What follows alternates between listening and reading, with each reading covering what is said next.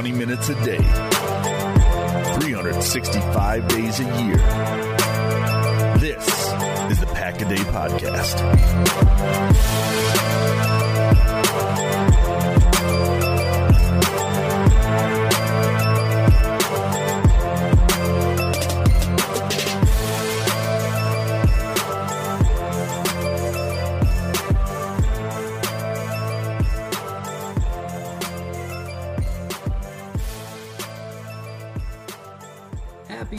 Everybody, and welcome to episode 19 of the Pack a podcast. My name is Andy Herman, writer for Cheesehead TV. Uh, you can find me at Scotty Sports on Twitter, and I'm going to be walking through this episode of the Pack a podcast with you today.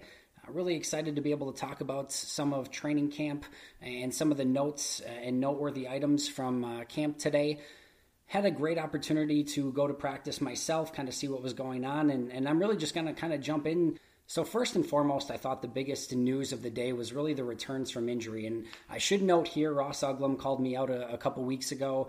Uh, he had been at camp for four or five days, and he didn't have any injuries while he was at camp. And then, of course, I showed up the very next day, and Kentrell Brice gets carted off, Jake Ryan gets carted off, Mike Daniels uh, leaves with an injury issue. So, a lot of issues on the injury front when I was at camp. And if you've been listening to Zach and Matub, they're very big on curses. And, and Ross thought that maybe I was cursing the team with my presence. Well, today I totally redeemed myself. And not only did a ton of players come back from injury, but none were seemingly lost to injury today.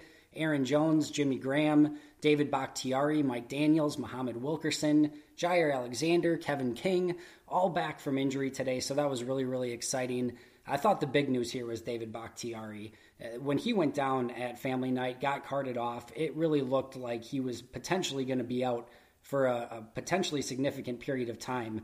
And there was some hope. Of course, he walked off on his own power, and it looked like maybe it was just an ankle injury and not an ACL. But we all remember that Jordy Nelson also walked off on his own power in the preseason game, and of course, his was a torn ACL, and he was lost for the season. So I think this is uh, very, very big news. I was watching him. He didn't practice with the team at all in any of the team drills, but was working with the offensive linemen in the individual drills, and he was moving really, really well. I thought he looked like David Bakhtiari. Didn't seem limited in any way, shape, or form. Uh, was moving down the line really, really well again in the positional drills. So very excited about that. Mike Daniels looked exactly like himself.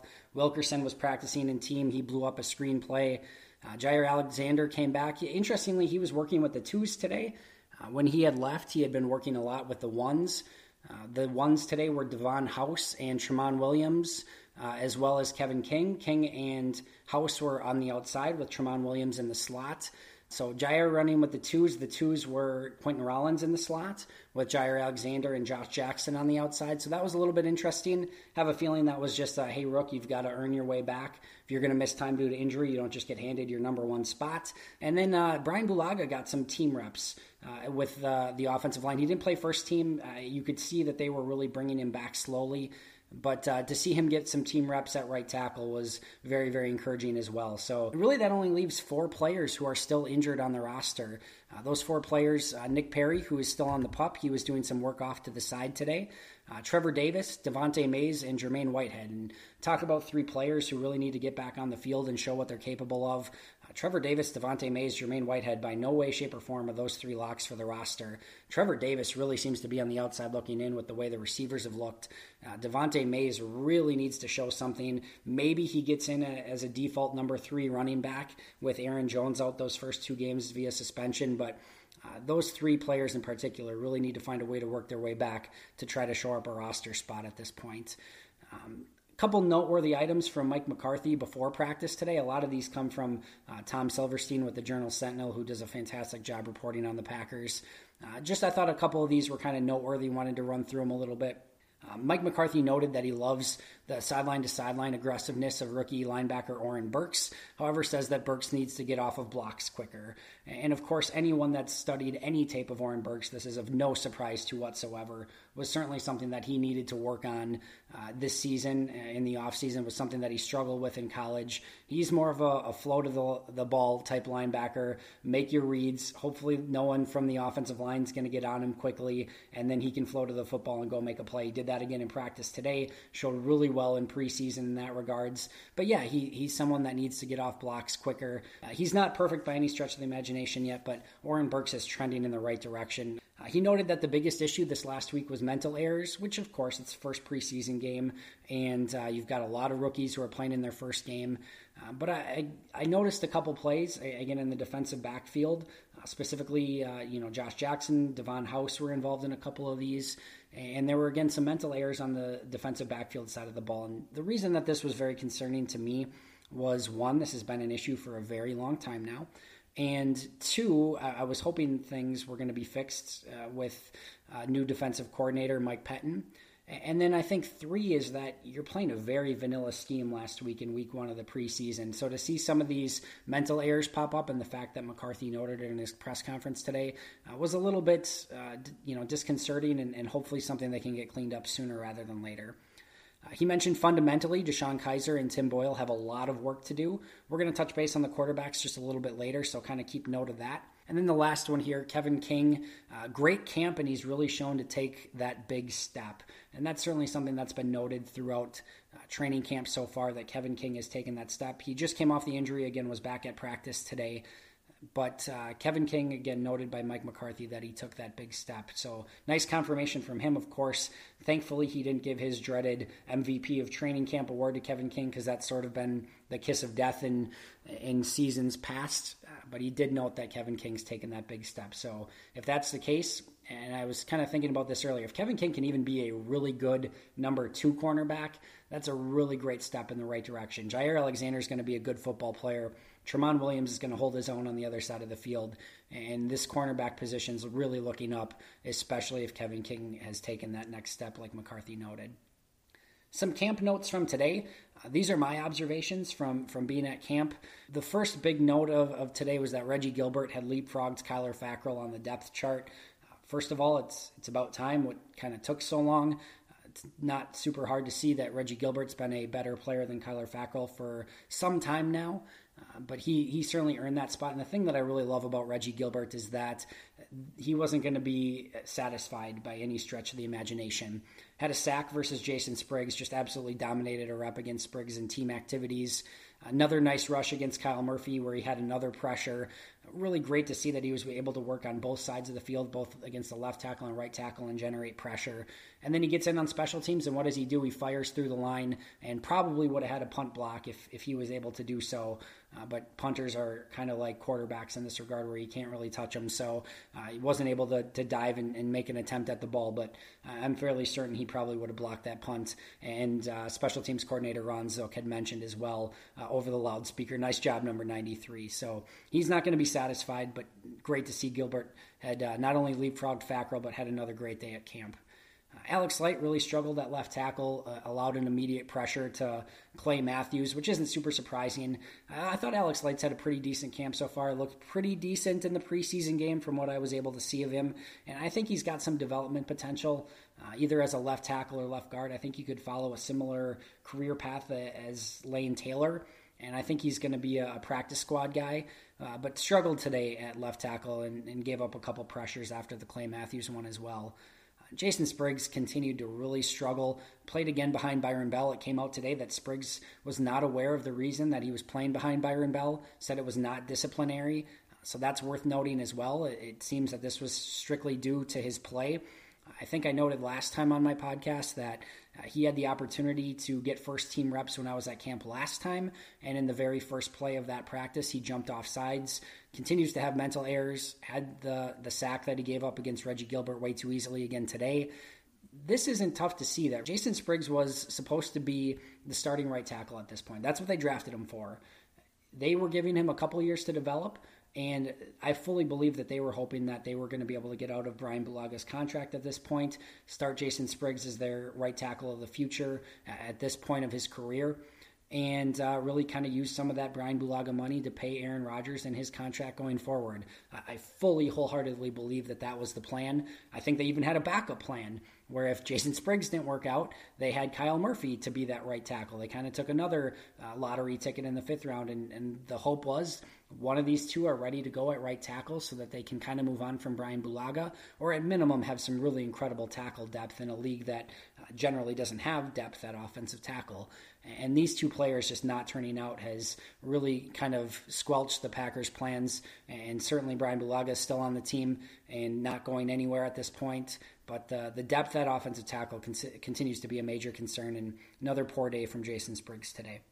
Uh, Vince Biegel continues to kind of really have a a quiet training camp is maybe the polite way to put it. In fact, one of the very few plays that I noticed that Jason Spriggs uh, had a nice play on today was uh, a play where Vince Biegel was rushing and uh, Spriggs basically threw him to the ground, pancaked Vince Biegel where he was trying to pass rush, and Biegel continues to be quiet. I think this camp is not going as expected for him so far. I think a lot of fans were expecting him to break out uh, that he now that he was healthy, and that just hasn't been the case so far. Uh, he's certainly uh, behind both Kyler Fackrell and Reggie Gilbert um, at that outside linebacker position, and, and he's got some work to do.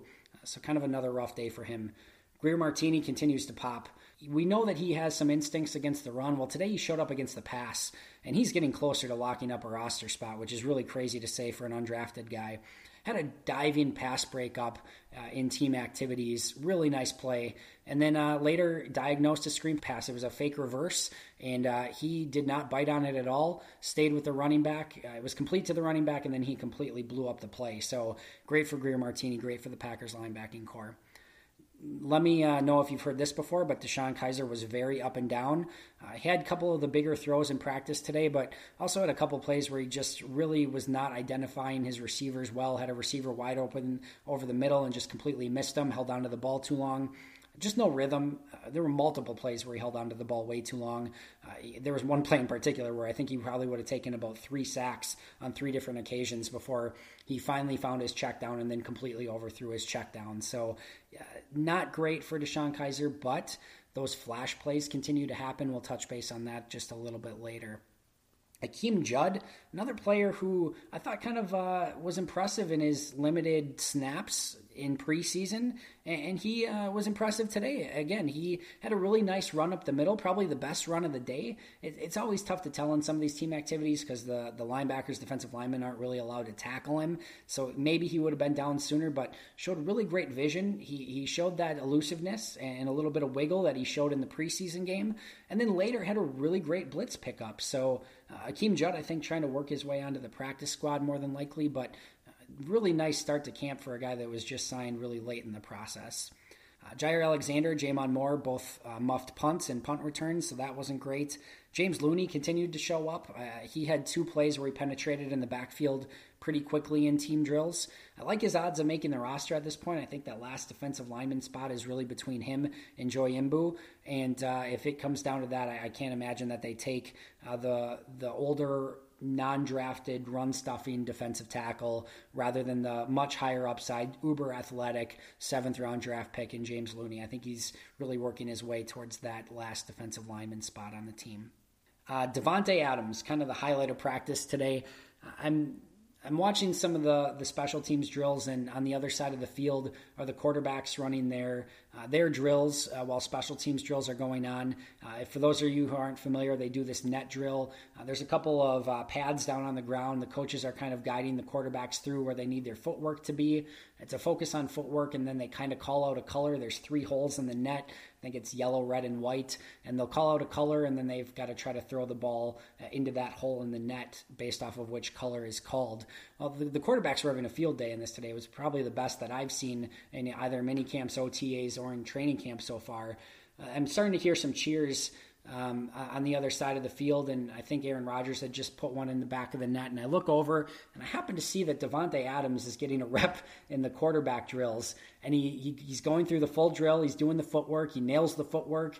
His delivery wasn't great. He's got some work to do on on how he carries the football for sure, and how he gets rid of it. But he drilled it right in the back of the net. Uh, looked to the crowd, did the discount double check, and of course a, a huge ovation from the fans. So that was one of the highlights of practice for sure.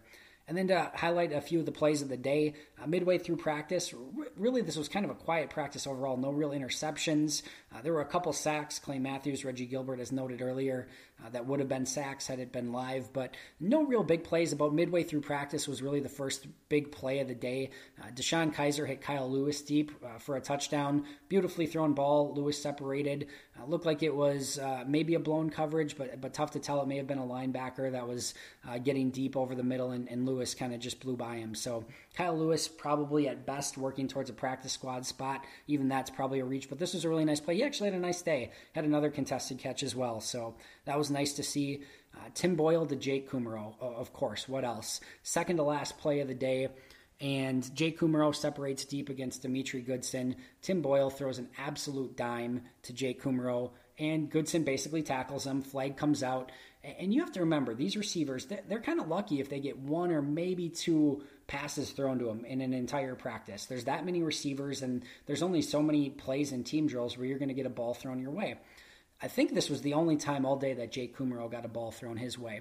And, and I'm sure he's kind of thinking, this is my one chance today. And it, practice was winding down. Everyone knew it at this point. This is his one chance to make an impact today. And again, he's mm-hmm. getting tackled by, by Demetri Goodson and he's got one hand available and he's got to know this is my play i got to go out and make this play. And of course he comes down with the incredible one-handed catch uh, down the sideline. The pass interference was, uh, called but it didn't matter. Uh, Kumerow came down with it and, and, really the highlight play of the day and another great throw by tim boyle. Those two continue to impress. And then uh, DeShone Kizer to uh, Davante Adams to end team drills. Adams uh, absolutely crushed uh, Josh Hawkins off the line, and Kizer threw a beautiful ball and uh, would have been an easy touchdown for Davante Adams. So those two plays actually ended uh, the entire practice. Those were the last two plays of the day. So great way to end practice on a, a hot day where there wasn't a ton of uh, plays to be made, but that that was the perfect place to end it with those two. Taking a look at the quarterback depth chart really quick. Uh, Mike Clemens, who covers the Packers for SiriusXM NFL Radio, uh, noted today that he fully believes that Brett Hundley is going to be the backup going into the season, and that DeShone Kizer will get the third spot and really learn and develop to try to earn that backup spot for next year. And I noted on Twitter today, I, I fully agree with him at this point.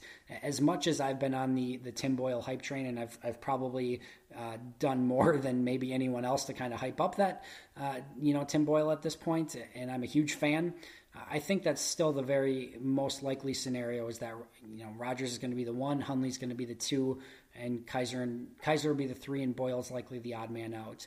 Uh, Brett Hundley's been the most consistent and best backup quarterback his fundamentals look better. And I mentioned earlier this week, he's he seemed to have a little bit more zip on the ball. It's really tough to buy into Brett Hundley after last season. There's no question about it. I don't care how well he plays in practice or in preseason. He also, I thought, struggled in OTAs and in mini camp, and I thought he actually had a slow start to training camp as well. But last couple weeks, he's come on much stronger, and uh, he had a really nice game in, in preseason week one and I don't think there's any question about it at this point where if you had to win a game tomorrow and Aaron Rodgers wasn't healthy, Brett Hundley has to be that guy. I think it's too much to ask to try to find a, a player outside of the system at this point, to try to find a veteran at the end of training camp to come and be the backup. I don't see that being the case. And uh, again, Mike McCarthy, as mentioned earlier, noted that Kizer and Boyle have a lot of work to do on their fundamentals. And I think this is Brett Hundley's job to lose as the number two quarterback. And I know a lot of people probably won't like that based on how Hundley played last year. And I'm kind of one of those people as well, but I don't think you have to exasperate the problem and, and cut Hundley for the sake of cutting Hundley and make your backup quarterback position worse and go with someone who's not ready. And at this point, DeShone Kizer and Tim Boyle aren't ready. So that makes Brett Hundley your backup. And then if you're really going with who you want to develop as your backup quarterback, as much as I actually think that that Boyle has been the better of the two quarterbacks through camp thus far, DeShone Kizer's probably going to be the guy that gets that chance to develop into the backup and maybe, you know, maybe more than that going forward. So I think that's the most likely scenario. I've seen a lot of people compare the, the, the Tim Boyle scenario to what happened uh, certainly last year with uh, BYU quarterback Taysom Hill. And I think there's some similarities there, but there's a lot of differences too. Taysom Hill was coming off of a big program. He was older in age, and I think they really thought that they'd be able to release him and get him back on the practice squad. And Tim Boyle's a lot different. I actually compared Tim Boyle to, to Kyle Sloter, um, who, if you're not familiar with him, he's currently playing for the Vikings. He played for the Broncos last year. And Sloter was an undrafted free agent, much like Tim Boyle. Uh, they both started at bigger programs uh, Boyle at UConn, Sloter at Southern Miss. Uh, didn't have the greatest level of success. Uh, Boyle moved to Eastern Kentucky, uh, and then Sloter went to a smaller school after that as well. Ended up being an undrafted free agent, signed with Denver. And last year in preseason, Sloter was the top rated rookie quarterback 31 of 43 passing for three touchdowns, no interceptions. Again, highest passer rating of any rookie in the preseason last year. Was cut by Denver. And I think what Green Bay is expecting here as well is that he's going to go unclaimed, similar to what Kyle Sloter was last year. Sloter went unclaimed, um, but he actually did not re-sign with Denver. He went to Minnesota, signed with their practice squad, was elevated to the roster a couple weeks later. I think that's really where the comparison is. You have to remember if Green Bay cuts Tim Boyle and he gets claimed. Another team's basically saying that they're going to go with 52 players on their roster this year because they're not expecting Tim Boyle to play this year. I have a hard time believing that any team that's competing for a playoff spot is just going to redshirt Tim Boyle and say we're you know he's going to be our guy. We're going to only go with 52 players. And I think if you kind of look at it from that regards, as well as all these other teams, even the ones that aren't competing maybe for a Super Bowl this year, a lot of them have young rookie quarterbacks that they've been developing in camp.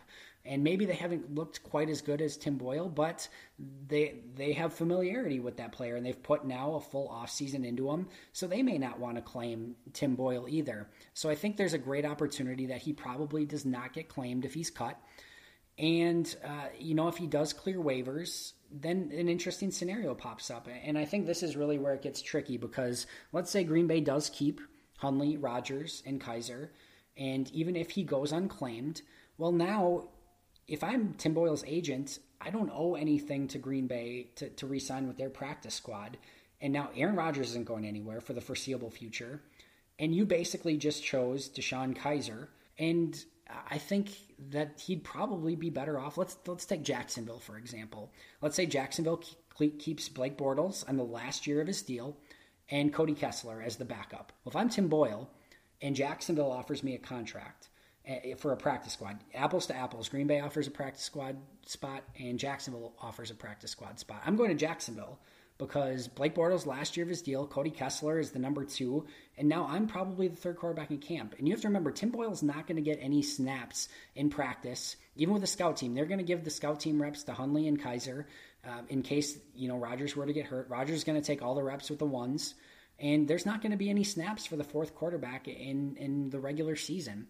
So uh, even if they cut you know Tim Boyle and he doesn't get claimed, I think the odds that he comes back to the the practice squad in Green Bay are fairly slim. So I think that's something to to keep an eye on. And and unfortunately, it's it's a tough scenario. And unless they cut Hundley or Kizer and again, Hundley's way ahead as the number two quarterback at this point, and it's tough to cut DeShone Kizer and his upside.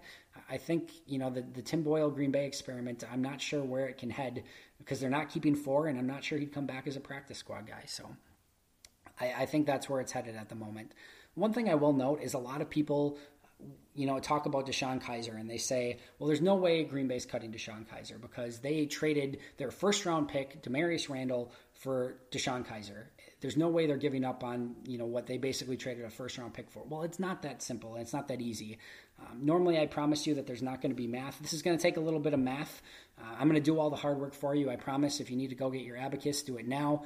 But if you kind of take a look, remember that the trade was Damarious Randall for DeShone Kizer, as well as the ability for Green Bay to move up in the fourth round and in the fifth round. If you take the trade value chart, the value of the pick that it would have been to move up in the fourth round and in the fifth round was the equivalent of Green Bay getting a pick, eh, the top pick in the fifth round of the draft alone. So to kind of put that easily, it was basically the equivalent of Damarious Randall for DeShone Kizer and the first pick in the fifth round of the draft. Now, we know that that means that they valued Damarious Randall better than a fifth round pick. So he at least had fourth round value.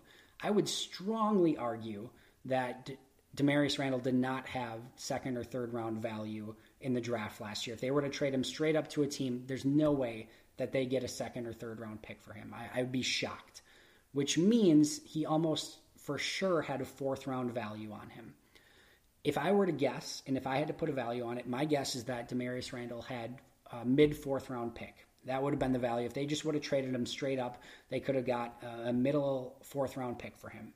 If that's the case, then the middle fourth round pick for the top of the fifth round pick equivalency plus DeShone Kizer. that means DeShone Kizer's value by the transitive property, if you will, is DeShone Kizer is worth a mid fifth round pick. So sorry for the math, but if you add it all up to make things very simple, it would basically be the equivalent of that DeShone Kizer is worth a mid fifth round pick. So I don't think that it's that out of the realm of possibility that they could move on if they liked Boyle better. And I think there's some possibility that if they called around the league, they're probably not getting anything for Tim Boyle. But maybe if they called around the league, maybe they could get a seventh or even a sixth round pick for DeShone Kizer. So again, the value on Kizer is a middle fifth.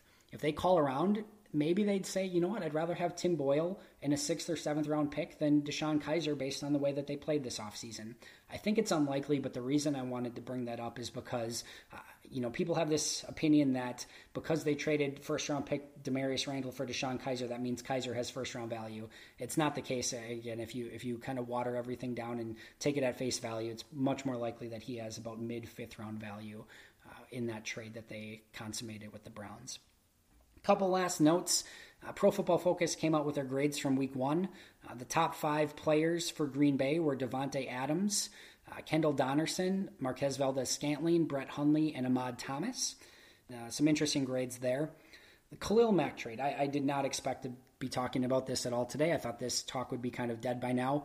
But Vegas uh, site Odds Shark uh, which is verified on Twitter. I've never heard of Odds Shark before, but they're verified on Twitter. They got like 50,000 followers.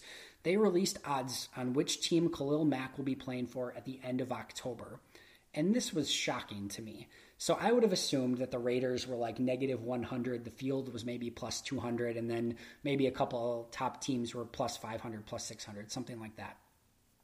According to Odds Shark, the Packers have the best odds even over the Raiders and even over the rest of the teams combined at plus 300. So uh, uh, Odds Shark is saying that if they were betting today where Khalil Mack will be by the end of October, and end of October just means that before the trade deadline, they believe he's going to be a Green Bay Packer. They have the best odds on him at plus 300. The Raiders came in at plus 400, and the field, any team besides the Packers or Raiders, was at plus 400. So absolutely crazy. And then uh, if, if you're worried, you know, that maybe Minnesota, Chicago, Detroit, or maybe a top NFC contending team might be in on Khalil Mack, uh, the only other NFC teams that really made the list were the Redskins at plus 700 and the Giants at plus 1,000. So according to Odds Shark, put in that uh, what you will, they believe that Khalil Mack has the best chance at the end of October of being a Packer over any other team. So take that for what it may be worth. And then lastly, the Madden Challenge. Zach Jacobson, for those who were listening to yesterday's podcast, uh, threw out a challenge to take me on in Madden 2019, which was just released. Uh, give us a couple weeks to get familiarized with the game a little bit, and we are absolutely, Zach, I accept your challenge. We are going to live stream this game on YouTube. We will absolutely have a bet of some sort. The loser is going to have to take the walk of shame on the podcast for sure. Uh, but challenge accepted. We will figure out the details, and we will absolutely live stream this unquestionably. Uh, if you didn't have a chance, make sure to go back and listen to Zach and Matub's podcast from yesterday. It was a lot of fun. I always enjoy listening to those two. Tomorrow, Jacob Morley and Ross Uglem will be on. Ross had uh, some really great cut ups from preseason week one. Make sure to go on his timeline on Twitter. I think you'll really enjoy that. I, certainly got a lot out of what he posted, uh, but I'm sure he's going to break down a lot of that tomorrow. Uh, make sure to follow on Twitter. Again, myself at Scotty Sports uh, and the podcast at Packaday Podcast. You can subscribe and like uh, on iTunes and on Google Play and on Spotify. We're finally on Spotify. Anything you can do in that regards uh, really helps us out a lot. So thank you so much for those of you who have done that. And thanks as always for listening. We greatly appreciate it. I greatly appreciate it. And as always, go Pack Go. Six seconds ago, ball just outside the four. Rodgers shotgun looks to his right. Snap to A-Rod. Throws right side. Yes! Touchdown! And a dagger! The dagger to Andrew Wallace on the! Aaron pointing to the right now. Gets the snap. Looking. Throws left side of the end zone. Leaping right yes! to Adams. Yes! Touchdown Green Bay! A spectacular throw and catch to the left side of the end zone. Rodgers from the 42 of New York, fourth down and two. Snap to A-Rod. Looking downfield, scrambles right. Now winds up, rainbows into the end zone. It is caught by the end zone. Randall Cobb!